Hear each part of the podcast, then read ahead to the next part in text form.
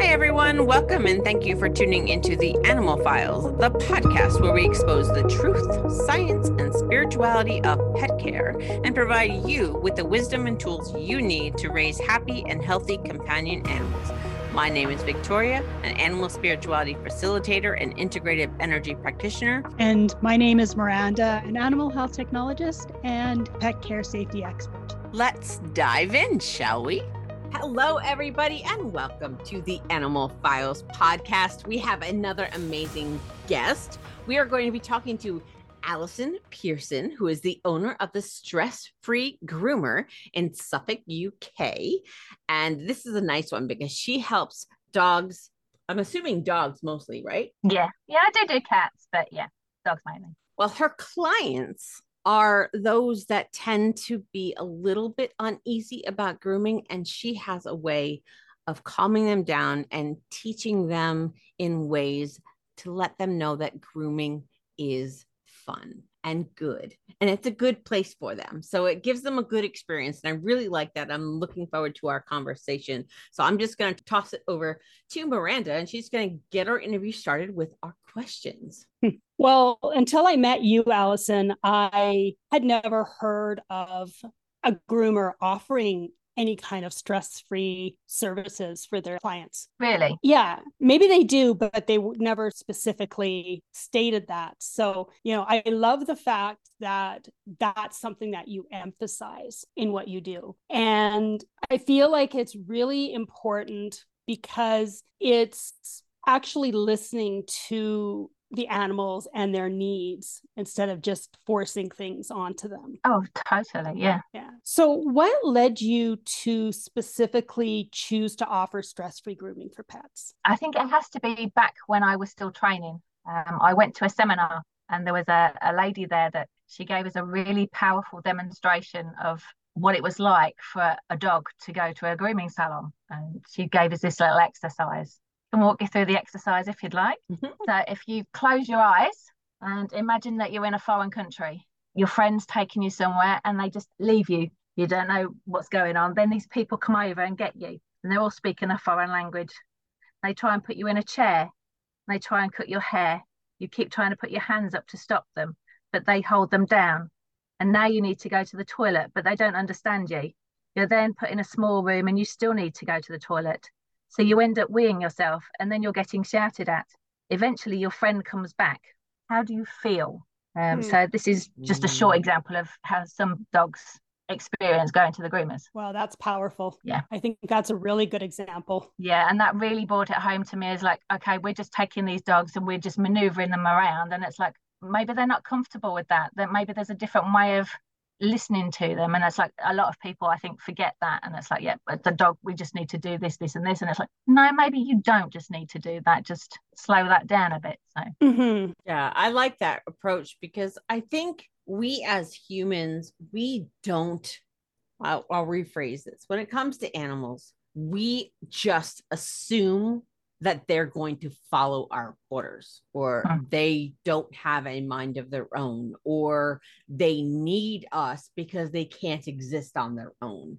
We have this weird it's almost like a control mechanism around animals and we think that animals can't think for themselves and you know how could they exist without a human we need to think for them yeah and i think that is where we completely fall apart in the animal human relationship. Yeah. Because we just assume that they don't have a brain, they don't think, they don't have fears, they don't have emotions. And I love the fact that your approach is bringing them into the conversation. I say that in a lot of our podcasts and a lot of our talks about bringing the animal into the conversation. They need to be a part of the decision making yeah. in mm-hmm. ways that you would bring in another human into the decision making. Yeah. And so I really like that. And I just wanted to take a moment and let you know how much I appreciate that about how you approach your work. Mm-hmm. Yeah. You'll get the other side though, whereas people say consent, the dog can't actually give you their consent. And what so they can, because it's like, yeah, they're pulling their legs away. But they don't like you either holding that or you're holding it too tight, or they don't like where you're holding it. It's just change, change your position, change where you're holding them on the dog. Don't yeah. hold them so tight. It's just it's these little things. Yes, he can't say, "Oh, yes, that's fine," but he's telling you in different ways. It's like when they go to bite you, it's like, I'm not going to bite you because I need to bite you. You're just ignored all the other warnings that I've given you. So mm. biting is my last resort. Right. So, yeah, that's another yeah. thing that we talk a lot about in our shows is that our animals are communicating with us all the time, but we don't recognize it as communication. We recognize it as, oh, they're behaving badly or they're being divas or they're being whatever you know term we kind of attach to yeah. it yeah. insert descriptive here totally yeah and so we end up becoming reactive to what we perceive as being a bad behavior instead of stepping back and trying to see it okay what might they be trying to tell us what might be the root issue here that we can try and address? Yeah mm-hmm. yeah i mean some of the bigger grooming salons you get a lot of people all in. Some of the dogs don't like lots of dogs all in. So the, the, the dog goes home and it's all like cowering in the corner and mum's thinking oh well it didn't really enjoy it.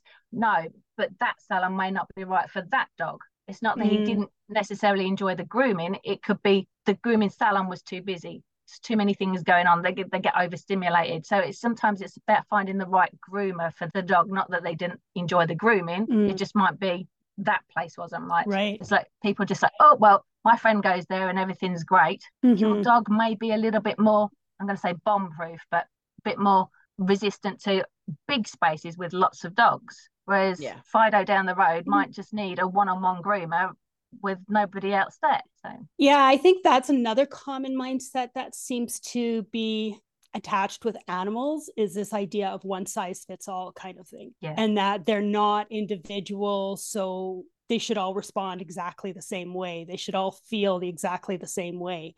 And, you know, if we think of animals as sentient beings, as feeling, thinking creatures or sentient beings, then you know we would recognize that it's a lot like if we maybe choose to go to the doctor or some place like that we well i mean some people will sort of choose whatever doctor or something that is closest to them mm-hmm. regardless or because of price or whatever there are some people who will do that but there are a lot of other people who will be going based on their feelings like do i feel comfortable with this doctor? Do i feel comfortable with the receptionist? Do i feel comfortable in the clinic itself you know and they'll seek out different places until they find the fit yeah. if they if they yep. have that opportunity. Yep, I do that. My vet's 45 minutes away and my doctor's over half an hour. Yeah. And I choose them because I like them. Mm-hmm. Yeah. And I trust them, not because it's convenient for me, because it's not. It's very inconvenient for me, especially if there's an illness or something involved. Mm-hmm. But yeah, no, it the environment and the energy of the space and the person is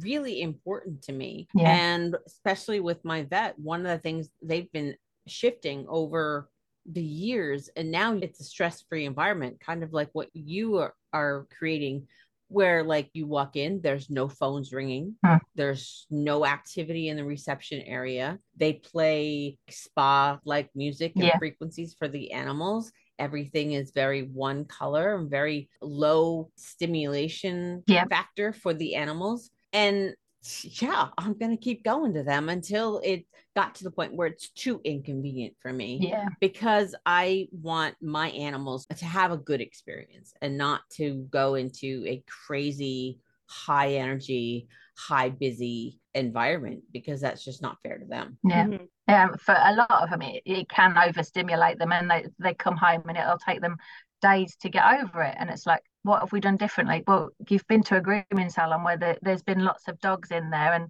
your dog may not feel comfortable in a cage next to another dog that's barking all the time. So, mm-hmm. and you they may not see that. All they've seen is, oh, well, Fluffy's been to the groomers and they've come back and she's worried. That's like, oh, yeah. yeah. it's like post traumatic stress syndrome. Mm, yeah. Do you ever deal with clients that if they talk to you about having brought their pet to a groomer and the groomer just kind of forced whatever process they were going to do on them, whether it was shaving, bathing, whatever the case may be, and then the animal, the dog, the cat, ended up having some behavior challenges afterwards. And perhaps they may have blamed it on the groomer themselves is there a way that you address those kinds of issues with any new clients that you get? And do you ever have like resistance or misunderstandings or anything like that when you try to talk to them about these types of things? It depends i think on the owner and the situation. So if the owner knows what's gone on before or what's upset the dog or why they've had a bad experience then yes it's easier to help them I have a, a client at the minute. She has a, a, large breed dog, like a St. Bernard, that sort of oh. size dog. Mm-hmm. So a really big dog. She'd been to a a groomer's. I don't know the groom. I don't know what her setup was or anything. Apart from the lady said she put the dog on a table, a little table, so she looked like an elephant on one of them circus podiums. Mm-hmm. mm-hmm. Raised the table up and put her in the bar. Oh, oh. And then tried to turn around. So she's now been to me, I think, three times. We can't get her anywhere near the bath. She is petrified of going anywhere near the bath. Mm. So it's like mm. it is literally little and slow steps. We get she now now come into the salon, have a wander around, and then sit down so I can get a brush on her for a little while, and then she's she's out of there. But it's just silly things like that. It's like you need to take into account the breed of what the dog is and what they're known for and this breed, she's not a St. Bernard, but I don't want to say what she is just in case. Yeah. They're known for being stubborn. So you don't take a stubborn dog and try and force her around. Mm-hmm. It's not fair on the dog. She doesn't want to do that. So like, yeah. she's she's now upset. So it's like, I don't want to go in there. She's gonna hurt me or make me go in this small space and want to turn around. So she's literally only allowing me to brush her for about five, ten minutes. So I can sometimes trim her feet so she's not got big fluffy feet anymore. Mm. And I think oh, a couple of times I've managed to clip out her pads for her, but she's really not happy about being there or anything else. We've, mm. we've not got to that stage yet. So right. So you're what you're doing is you're building that trust with her to help her to feel like it's safe for her to allow you to work on her and that you're yes. not going to hurt her in any way. Yeah. Yeah. I love that approach. That's the only way is to sort of go back to basics and sort of introduce everything slowly. And it's like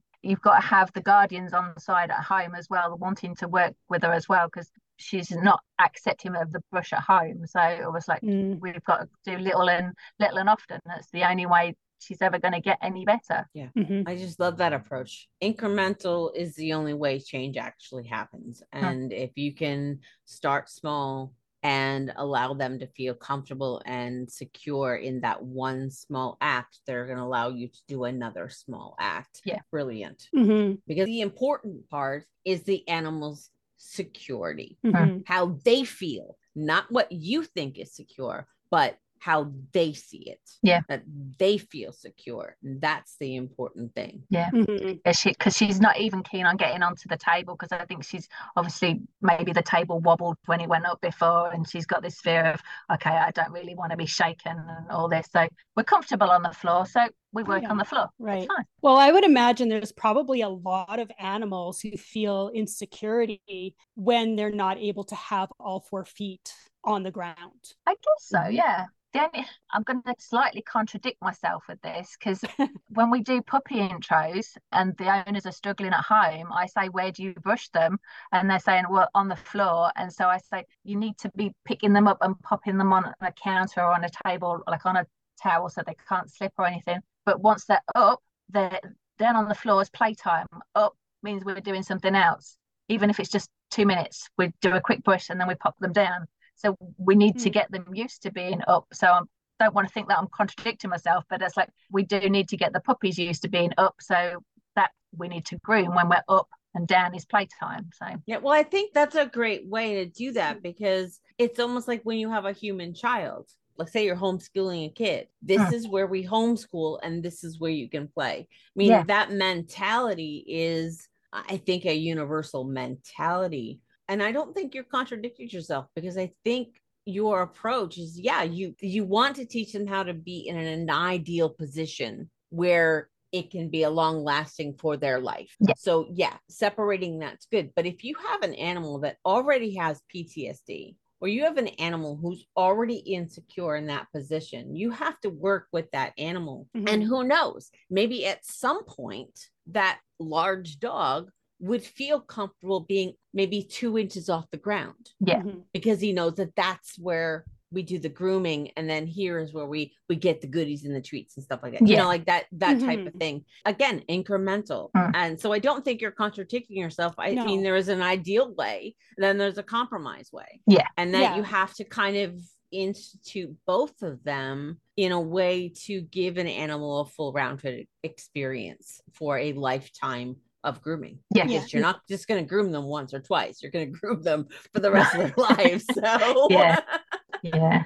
Yeah. And I think people forget that when they get a puppy, it's like, oh yeah, we got cute little fluffies. It, oh, the breeder says, oh, they don't need to be groomed until they're six months old. And it's like, yeah, okay, we've got this like cockapoo that's come in at six months old. It's never been brushed. It's like if the groomer said it didn't need to be groomed. It didn't mean it didn't need to be brushed. So it's like sometimes I Mm. think the breeders need a little bit more education on some of these fluffier breeds. So Right. Well, even if they're not a long haired breed and they would never get shaved or most of those grooming procedures that you would get done at a professional place, Mhm. it's still beneficial for them to get brushed on a regular basis because it will help to dislodge any loose hair that might be there. But it also is very beneficial for their skin because it stimulates circulation It and does. lymph nodes and all of that kind of stuff too. So Yep. even if people are not necessarily needing a professional groomer, I think that it's important for them to realize that brushing is important for every single pet that they have, at least every pet that has hair, anyways. yeah. yeah yeah, but it also gives you a time to bond with your pet because it's one on one. You're sat there with your cat, your dog, whatever, and you're just brushing. And Yeah. what better way to bond with your pet than just giving it a little loving stroke with a brush? Yeah. Yeah, and I just want to kind of go back for a moment too for the um, putting them on a table or lifting them up to go into a bath or something like that.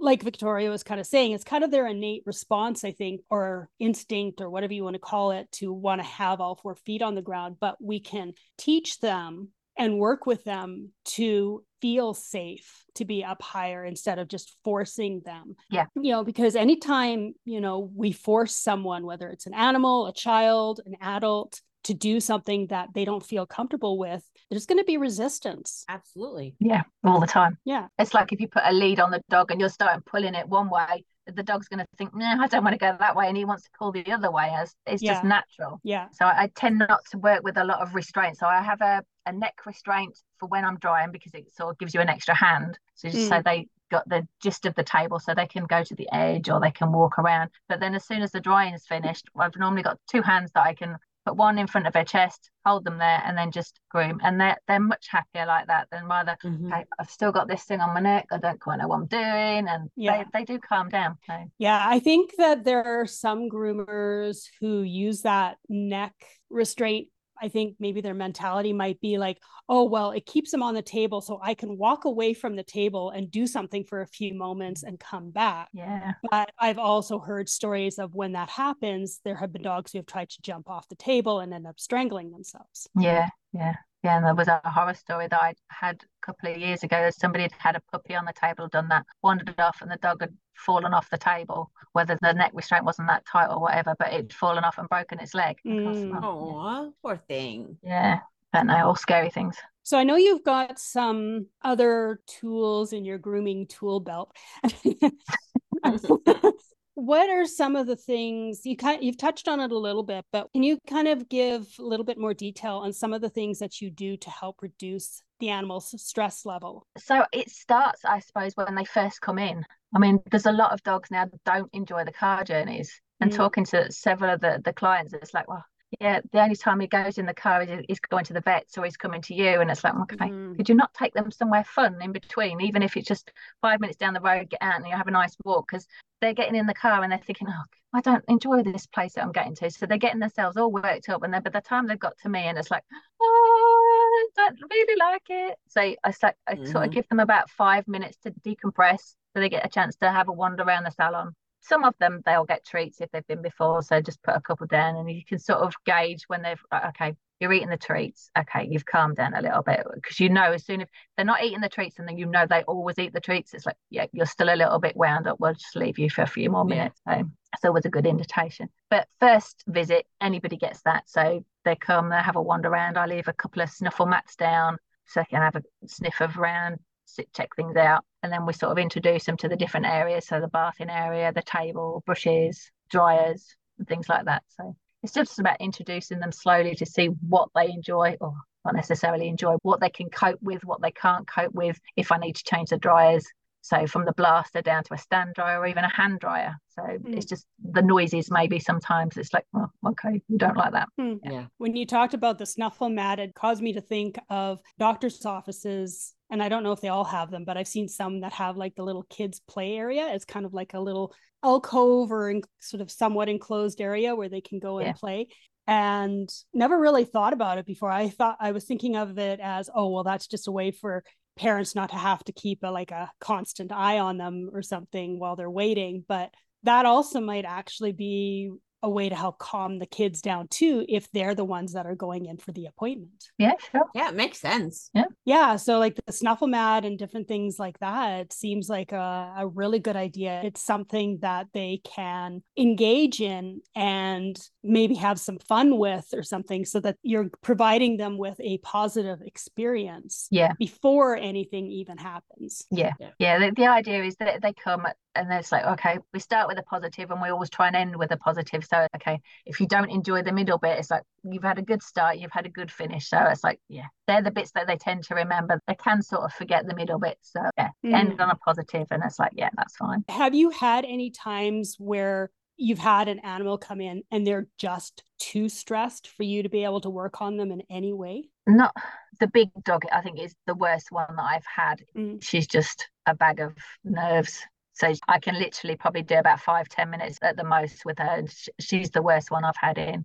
Everybody mm. else is sort of, okay, what, we can calm down, or they get a break in between and then we'll go back to another bit and then they're fine again, or I've swapped something out and yeah, I can cope with that. But no, she's she's the worst one, I think, for not doing it or not. Yeah, well, that that just goes to the resiliency of most animals. Like, if the majority of your clients can cope with some level of grooming, even if they have some type of nervous energy to them. Well, number one, that's just a tick in the column that, you know, your approach is actually beneficial for these animals. But it also shows that all animals are not the same. Yeah. You're going to have one that might be harder to work with and one that might be like a breeze and a half and it's so easy to work with and then you have this wide spectrum of varying individual personalities, but they all have one thing in common. They all can find some resiliency within the process. Oh, yeah. I think that reminds me, I've got a customer, she rang up well, probably a couple of months ago. Uh, she got a little dog. She needed her nails clipping. The vets have refused to clip her nails without being sedated. Mm. So I said, why? She said, uh, well, it takes five of them to hold her, and huh. um, she's bitten the vet, or she's bitten two of them. I was like, okay, fine. I said, well, how about I come to visit you because I do in home grooming as well. So I turned up. I didn't put my top on or anything else, so she didn't know who I was. Dog's like, okay, who's this? Don't mm. know. So she's busy running around. So I sat down on the sofa next to her and let her come and make friends she took a couple of treats. I said, fine. So I didn't make a fuss, just picked her up, went in the kitchen. I popped her on top of her. It was a washing machine with a towel down.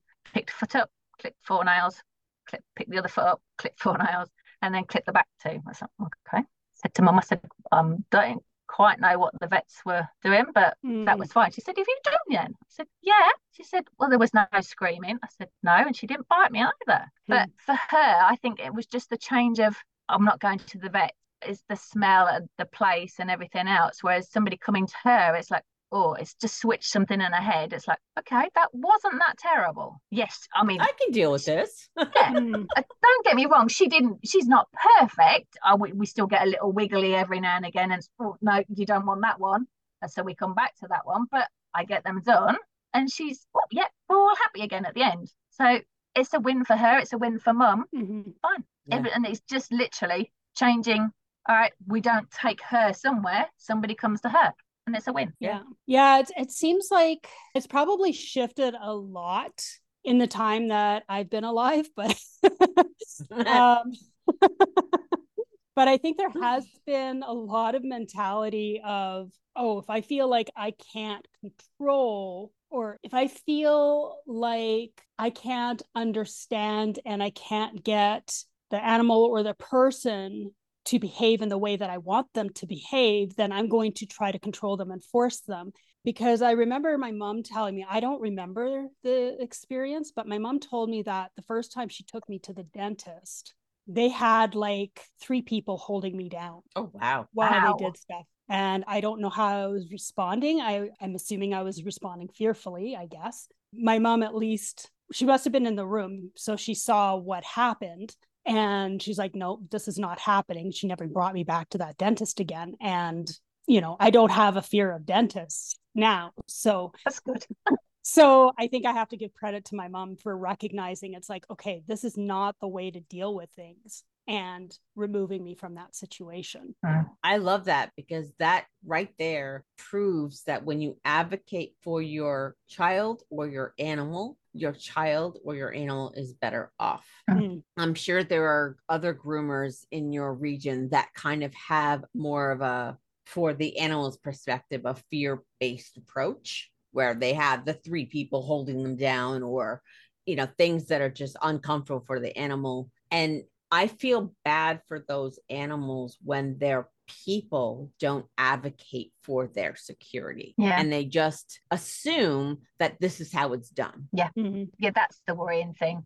It's like you get owners saying, "Oh well, they'll they'll get used to it, or they'll put up with it, or just get on with it." And it's like, no, that's not really how it should be. And it's Mhm. like, okay, you're the one that needs educating on that, rather than the dog's fine, but we need to educate you. And that's like, Mhm. you're not Mhm. going to reach everybody, I guess, but No, but the people who are ready to listen or they're ready to change the way they do things, those are the ones you're probably going to reach. yeah, yeah, for sure. Those that bring the animals into the conversation. Yeah. Yeah. And in time, maybe it will eventually all kind of go in the direction of what you are trying to offer. Yeah.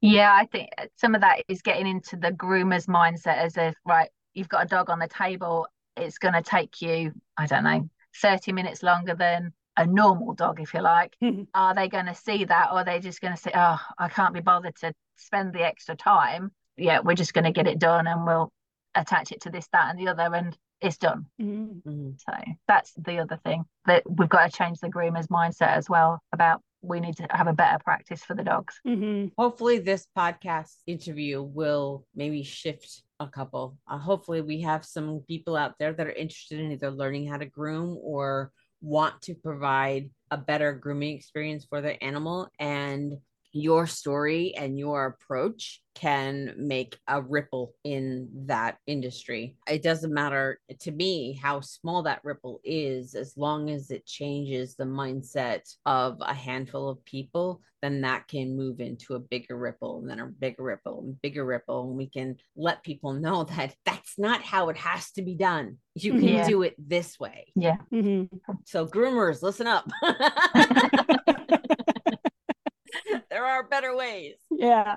Well, and I know that there are many groomers who are trained sort of like an apprentice by other groomers. Yeah. But you had mentioned before when we talked that you had actually received a diploma as a groomer. Yeah. Can you explain what the difference is between somebody who's just trained by a groomer that's been in the field for a while compared to actually taking school training? So over here we have it's called well, I think there's several different exams now you can take, but my one was a city and guilds. So you start off at a level two, which means you're only qualified in theory to bathe and dry the dogs. So you're not a qualified groomer, but there's a lot of groomers out there that are level two. So the next stage up is the level three, which they teach you how to clip a variety of dogs, breed standard and everything. So that's fine. Um, you have to take an exam and then you go for the diploma, which is the next one, uh, which is the one that I've got. So I'm what they call fully qualified. You can take higher exams, and there's different. There's an IPET award now, and um, oh, what was your other one? There's NVQs and all sorts. But the strange thing is, you do not have to be qualified to be a groomer. Mhm. You could go out tomorrow and start up as a dog groomer. There are no um, licensing regulations about being a groomer, which Mhm. is quite worrying. Same here Yeah. as in North America. Yeah. So anybody just get, can go and get a pair of clippers and start clipping out a dog. Mhm. And yeah, you see on the Facebook groups, I've got this dog on the table. I don't know what to do, and it's like mm, No. it's just kind of worrying. Or I've clipped, I've cut this dog's ear. What do I do? Oh my. It's, yeah, it's like, why are you on Facebook to asking questions? Why are you not either contacting the owner, a vet? Why are you posting like these people? They just like, mm, no, you shouldn't be in charge of a live animal if you that's your first port of call is Facebook. Right. Yeah. There's still so much lack of awareness. Oh yeah. It's not because people don't care for animals or want to do the best by their animals, but they don't necessarily know what they should be thinking of and what they should be considering and things like that. And I had and I'm going to include myself as one of those people because, you know, I have a background as an animal health technologist. And so when I did work in that role, I did do some shaving because we would shave for surgery or we would shave mats off or something Yeah. like that. We'd clip nails, clean anal glands, all that kind of stuff. So later on, I ended up doing some pet sitting services. And I ended up having a client who had asked me, I never advertised it, but she had asked me to shave her poodle. And I didn't really think much of it. I was like, okay. But I didn't have enough experience with the blades to mm-hmm. fully understand what blade was appropriate to use. And she only had one blade option. She didn't have multiple blade options. And I didn't have my own grooming supplies because I wasn't planning on doing it. Yeah. Yeah. So I ended up clipping too close to the skin and cutting the dog on the skin in a couple of places. Mm. I felt Mm. bad because I never wanted to do that, but I didn't have the awareness or the knowledge Yeah. to really know what I was doing. I didn't know the questions to ask or any of things like that. So that I think is what really needs to come into play is encouraging people to talk to experienced people like yourself and saying, okay, I was asked to do this, or I'm thinking of doing this. What do I need to consider? Mm, yeah. The the other worrying trend is I think over lockdown there was a lot of people did the online grooming courses. It's Mm. like, Okay. okay. So they've never touched a dog. They've just learnt all the theory, I suppose. And then it's like, Yeah. oh, yeah, I've done this course. And it's like, okay, not touched a dog. How are you actually going to groom this dog when it's in front of you? It's like, well, theory's all right. And yeah, it, we need a background in theory to know what you're doing and everything. But it's like, if you're just going to start up without going, like having a trial day at a groomer's or seeing if you like it, it's kind of worrying. Mhm. Yeah, I think, and maybe we'll get there. I hope we do. But I think in most developed countries, if you cut human hair or you do any type of grooming on humans, you need a license. You need to be registered with the state. You need to have an extensive background of schooling. You have to go to a beauty Yes. school and you have to learn on humans Mm. before you can actually make money doing it. And. I hope and pray that at some point we start looking at animals in the same mindset as we do other humans and don't just think that, oh, it's an animal, I can make money off of them. I want to learn how to cut hair on this particular type of breed. So Hmm. I'm going to go to school and I'm going to be taught properly and have a practicum and learn the theory and get a license. And I don't think, I mean, yeah, you're always going to have your owners doing their own clipping and grooming, Yeah. which at least do it with some level of knowledge and ex- acknowledgement of the animal. But for people who are making money doing it, I, I hope that we get to the point where if you're going to be a professional groomer, you have to have a license. You have to have some form of schooling that involves both the theory and the practicum Mm. before you go into a salon and start doing that because there's an awful lot of animal psychology that needs to go into it, animal behaviorism that needs to go into it. Obviously, the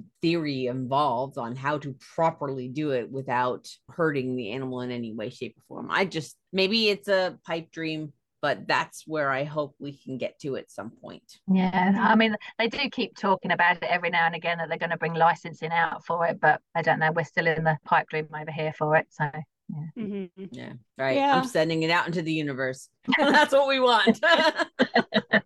Well, things are shifting. It might be maybe a slow one our in our perspective, but you know, things have changed a lot, I think, in the last 20 years. oh uh, yeah, I agree with that. Totally, totally. I, I mean, I was growing up, and I was like, I said to Dad, I said, "Did we ever take our dog to the groomers?" He said, "Yeah, I think we took her once." And it's like, well, I didn't even know a thing sort of existed back then. It's like they were just obviously well hidden and not very well advertised. Now it's like Mm. you can't go probably two miles down the road without saying, "Oh, yeah, dog groomer, dog groomer." Yeah. I want to congratulate you for having recently won an award for Best Niched Groomer. Thank you. Can you share a little bit more about that experience and what and what the award was all about? So it's part of my. I belong to a. I don't know what you call it. A pet business mentorship scheme. Um, so Mhm. there's all different pet businesses all in there, and once a year we go up to Sunderland, and we have two days of seminars, and then in the evening drinking and meal and everything. And he does prizes. So I won best niched dog groomer out of our group. So Nice. But yeah, I'm glad that it was recognized because Yes. again, Yes. the whole stress-free component to what you do, I Mhm. think is so vitally important for any of these service providers that we use for our animals. Mhm. Stress-free is the way to go. And I'm glad that they recognized you for that. Mhm. yeah, and I, I managed to get a piece in our local paper about it. So that was just getting the word a bit more out there as well. So yeah, I think that's Mhm. that's it. Otherwise, you you're a well kept secret. And it's like yeah, no, Yeah, right. Yeah. out there a bit more. I want to go back a little bit to like some of the tools that you use because you've had some other additional training besides the grooming training that I think you use to help support the animals. Yeah, I mean, I- I've done dog behavior. I had an accident before I started dog grooming, um, where I stopped a dog fight, and I ended up losing part of my finger Mm. Mm. through physically trying to stop the dogs fighting, which looking back wasn't the sensiblest thing, but you just try and stop them. So I wanted to learn more about dog behavior and body language. So I've done courses on that to help me understand what that dog is trying to communicate with us. And then I've also done Tellington T touch and Reiki just mm. to help me put the dogs at ease a bit more with like little touches every now and again, even when I'm bathing. It's just like how I put the shampoo on sometimes, and there's just different touches every now and again. Some dogs like it, some dogs don't like one particular move, so I'll change the, the move to something else. And Mm. like, okay, they don't like that one, or they'll like it in different parts of the body. So it's finding what works for that dog. It's like we said before, not one size fit all dogs. So I could do this one called like a leopard, cloud leopard. So it's like a circular move. Oh, I could do that on a back on somebody, and it's like wait, get the next dog. Well, no, don't be doing that. Don't like that. You Yeah. prefer an Inia slide. So it's just Mm. finding what works for that dog or where they're at at that particular time. So Mhm. it's just okay. Try that. No, don't like that. Oh, try that. Oh yeah, that- I quite like that. And you can just see, physically see them relax, and it's like, oh Mhm. yeah, that's quite nice. Mhm. Again, every animal is different. Yeah. Mhm. You cannot have the same approach with every dog. Yeah. Mhm. or every cat or every animal or even every human. You just can't have the same approach. Oh, yeah. Everybody's different. That's like you can take one dog to the park, and oh yeah, he wants to run around and meet all his other doggy friends, and the next dog's like, I don't want to meet anybody. But it's like, Mhm. like me, yep, I don't want to go out and meet everybody and be chatty with everybody else. I can probably go Mhm. and see my friend and have a chit chat with her. But yeah, Yeah. I don't want to be face to face with everybody. It's why would Mhm. you? We're not all built the same. So not all dogs are built the same. So Mhm. makes sense. I am of the opinion that I think it should be made mandatory that anybody who works with animals in a physical sense that they should have to take like an animal communication or behavior type course so that they can understand what the animal is communicating in their body language in their vocalizations whatever it might be I think that would be really beneficial as part of a grooming like syllabus if there was something in there because at the minute it's not. I mean, even if it was like in the first level two, because that's mainly a lot of theory and learning. So in there, that would be really helpful along with everything else. It's like they get to let, right, that dog's not, before they even get to touch the dogs with the clipping and everything, that would fit in really well. But yeah. Mm-hmm. I would think it would have to be a prerequisite to even start. You got to understand your clients, you know? Yeah, right. You have to, it's just going to make you a better human overall, not just a better groomer to mm-hmm. understand how other species communicate. I think it, I may be alone in this, but I think it should be a prerequisite. If you want to work with animals, you need to understand how they think first. Yeah. well, unfortunately, that's not even a prerequisite in the human field because yeah. I mean, how I many doctors don't understand the humans that they work with? I'm just full of pipe dreams today, aren't I? yeah. Put it on your wish list. Yeah. Just give me an altruistic word. I'll be good. so I'd really like to, you know, because obviously, since you are a local, grooming is something that can only be done locally. For those who obviously can't come to you, even if they did come to you, what do you believe pet owners should ask themselves and consider before bringing their pet to a grooming facility? And what should they ask a grooming facility before booking a first time appointment with them? Oh, that's really good. Um, I think see for me i tend to check people out on the website because good example. I've been looking at hairdressers today. So for me i look to see what they do see what styles they've done before and see what they say about themselves. So if i sort of agree with how they work and what they've done before well then it's like okay well then i'll go to the next step and can i book online or how do i book with you? And sort of okay what frequently asked questions have there been before? And or can i come for a look around and stuff like that? If they're going to say, oh, no, you can't come for a look around, well, what are you hiding? Why can't I come for a look around? Even if it's like mm. five minutes at the end of the day, it's like you don't have to have any dogs in. Book a spot for somebody to come and look around. That's fine. But you want to be able to like the place where you're taking the dog, feel comfortable where you're going. Like for me now, any new customers they have to come and we've got sort of like a an orientation session. So they get to meet me, the salon. I get to meet them and their dogs the dogs get to have their sniff around and everything. The owners can ask me questions. They can feel me out if they like. It's like, what do I do? What do I think of the dog? We can discuss coats, back brushes, what they're doing at home, how they can improve. And then if they decide that they don't like me, they don't want to work with me, then they're free. They don't have to book another appointment. If they do, then we book an appointment for them. So mm. transparency, basically. Yeah, mm. yeah. When a customer is looking for a potential salon yeah. or service for their animal that would be probably the biggest thing is transparency if yeah. they're going to let you look around if they're going to allow you to meet them and see their process then i would say that's a green flag that okay, go further. Yeah. But yeah, if they I mean, want to hide behind this glass box, we're like, no, you can't see what we do. Yeah. Move on. Find another one. I mean, it's the same with if the owners have come and the dogs have been in for the groom and they'll say, How was Fluffy today? And I'll say, Yeah, it was a little bit funny with his legs. Where some groomers say, Oh, he's been fine. It's like, why are you lying to that customer? It's like mm. if hmm. Fluffy didn't like his legs, why are you not telling them? Because they could be working on holding their legs at home. They could be doing something to help to help you rather than okay, Fluffy doesn't like his legs, but next time it's going to get worse because Fluffy's still not going to like his legs and going to be dancing all the time. Mm-hmm, so yeah. I'm trying to be as clear as possible with the customers when they come back. Say, we didn't like this today. We're really struggling. Mm. Okay, is there anything we can do at home? Well, yeah, just try and hold his foot at night times just for two seconds, put it down, do it again a bit later. Just see if that works. Incremental. Yeah. Mm-hmm. But if they're not interested in working, then it works both ways. Well, Fluffy's never going to get any better because you only come every eight weeks. Mm. Fluffy forgets. Mm-hmm. So right. Do you think it could be beneficial for first time clients to fill out kind of like a, a, brief questionnaire because maybe they might not think of it off the top of their head that if it's like things that they may have done themselves as well as maybe previous experiences as a groomer at other groomers?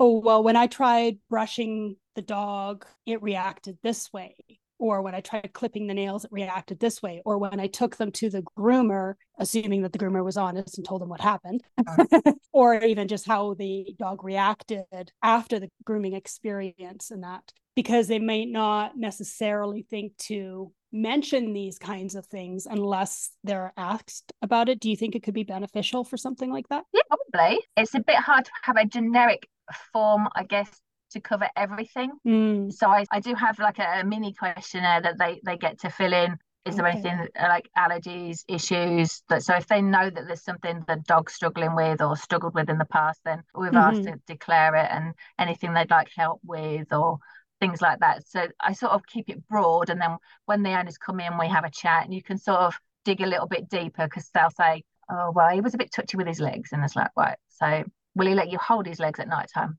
No, he doesn't really like that. So you sort of dig Mm. in and you can find out a little bit more. Well, well, about a fortnight ago, he got something in his foot. Ah, Mm. okay, so it stems back to he'd hurt his foot, so his foot's a little bit sore, so he's not keen on that. So you find out why the issue was there, and then Mm. okay, we can work around that. So Mhm. I won't hold his foot for this week, and we'll hold his arm or something just to Mhm. get around it. So yeah, it's just finding the workaround. Right. Yeah. Do you find that sometimes part of your job is not just doing the grooming and helping them to sort of feel comfortable with the process, but it's also partly training the humans as well? Yeah. it's it's trying to get the humans to listen sometimes and, and trying to get them it's like yeah that's not- Yeah, because there are those people that are like, just fix them. Yeah. yeah Uh, sorry, it doesn't work that way. thankfully- yeah thankfully most of mine are, are pretty good and they, they do listen and want to work so I was like yeah that's fine I did have a customer a little while back she she brought the dog in she's a hand strip dog so you literally are pulling like the top coat out so it, instead of clipping Hmm. kept putting the brush down because I have a brush to brush the coat up so I can then pull it so it's a bit easier to see every time I put the brush down the dog went to eat it like, what are you doing so I moved it out of the way. Said to mum later, I said, Can you brush the dog? I'm like, Yeah, but she eats the brush. Right. So are you letting her eat? Yeah, we just let her eat the brush. But Oh you really shouldn't let her eat the brush because it's not really helpful when she comes here because now she's eating my brush. So, so Right. but things like that, it's like they think it's accept right, we'll give her that brush to eat while we're just brushing her. It's like, well, could you give her give her something else to distract her, not the brush? Because Yeah. brush is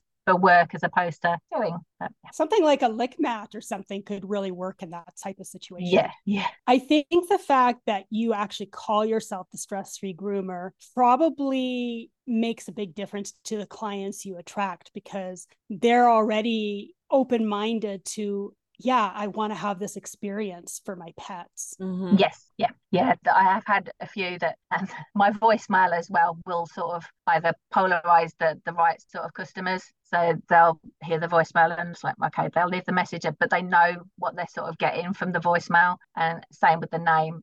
Oh, I've been looking for a stress-free groomer for my dog for ages. I'm so glad that I found you. I was like, oh yeah, that's fine. But some of them, it's like, yeah, can you just put my dog in? It's like, well, I can, but Mm, or I'm not really what you were looking for. You're just looking for a groomer, which is fine. I can just groom your dog, but you are not my speciality, if you like. right. Yeah. And then just like they start to say, oh, well, well, I start from this. And then they go, oh, no, thanks. So, yeah, yes, because this is what I specialize in. So you just want Joe that's just going to clip you off quick and yeah, job done. You don't care about the dog. They want somebody to just fix it. Yeah. Here's my dog, fix him. Yeah. It doesn't work that way. Yeah. Can you tell I get frustrated with some of these guardians out there that just think that they can control their animals? Uh, yeah. I uh, think there was a, a- one of our groomers on one of the groups has a, has a saying something about a good groom can be fast or cheap, but a good groom is never something about it, something about a groom being fast and cheap, or it's, it's never good and cheap or something. I can't remember which Yeah. way around it is, but yeah, Mm, I always like that one. I mhm. have to look at the proper version of that, but something like that. Right.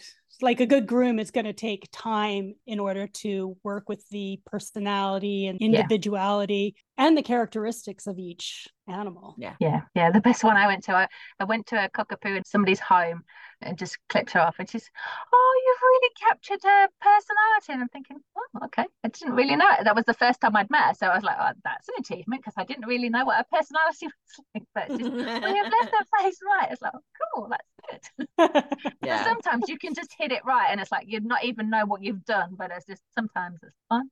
Yeah. That's when you know you're good at your job. Yeah. Yeah, my new customer last week, or was on Monday, she came in.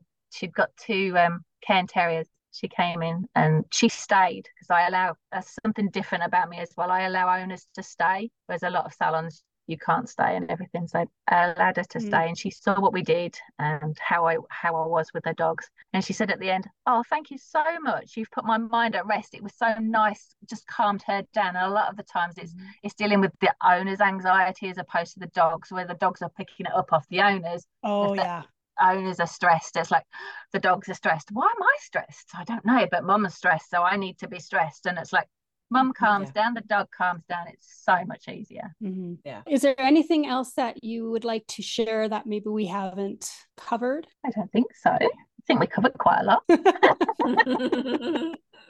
well, we really enjoyed having you on the Animal Files, and I'm really glad that we were able to bring this information to our listeners. Thank you for having me. It's been a pleasure. So, where can people find you if they want to find you specifically, or if they just want to follow you? uh, I am on Facebook. Uh, so, whatever that is, Facebook forward slash the stress free groomer or the website is www.thestressfreegroomer.co.uk. I think it's .com as well. You've got two websites? Yeah, or... the .com one's not working at the minute. So I know oh. .co.uk is working. The .com's having issues at the minute, I think so. Okay. And you're on Instagram as well? Yes. Okay. that should just be the stress-free groomer, but I, I can't I, something like that. It should be just a stress-free groomer, but yeah. Yeah. Well, we'll put all the links that you had provided us in the show notes so that people can find it easily. yeah, we'll make sure we put it in as .co.uk. Okay. Just yes. to be on the safe side. Awesome. Well, thank yeah. you so much for joining us. I thoroughly enjoyed this conversation. Obviously, I appreciate anybody who puts the animal first in what they do. And I thank you on behalf of all of the conscious animal owners out there. it's been fun. Thank you very much for having me. Yeah. So, to honor your time, we will let you go. I know it's getting later in the afternoon for you. Uh, it's quarter past eight. Yep. so, if you want to know any more about what Allison does, again, her name is Allison Pearson. You can find her at the Stress Free Groomer stressfreegroomer.co.uk and under Stress Free Groomer, Facebook, Instagram, you'll find her. I'm sure she can direct if you have questions. Thank you so much, and we'll let you go and have a wonderful evening. Thank you very much. Come back again. Thank you. Bye-bye. Bye. Take care. Again, another great conversation. If you want to know anything more about Allison, you can just check the show notes. We're going to have her links on our website as well and that's the animalfilespodcast.com and check the notes. We're going to have it all there. Uh, if you have any questions whatsoever about the concept of the stress free services, her particular service, which is stress free grooming, or if you want to start the ripple that we talked about and ask your own service providers about stress free, you can share this with them and maybe we can start a movement. I don't mm-hmm. know. Pipe dream. Great idea. I guess it's all about pipe dreams today. but thank you so much for listening today and hopefully it was informative. And as always, if you have questions about any of this, you can email us at the animal files podcast at gmail.com. You can check out our socials you can check out ways to support us. You can get resources. We get a lot of stuff for you over on our website, and that's the animalfilespodcast.com. Anything else you'd like to say to the people at home, Miranda? Or are we good for today? I think we're good. I think you basically covered everything that we need, and we've got everything covered in the interview itself, I think. So, yeah, we'd love to hear your feedback. yeah, we like to make it easy for everybody. So, share us out, like, subscribe, do all the fun things, and we will see you all next time on the Animal Files podcast. Bye for now. Thanks for listening to today's episode. If you enjoyed the show, please be sure to rate, review, and recommend the show on iTunes or wherever you get your podcasts. If you want some more great info, be sure to check out www.theanimalfilespodcast.com.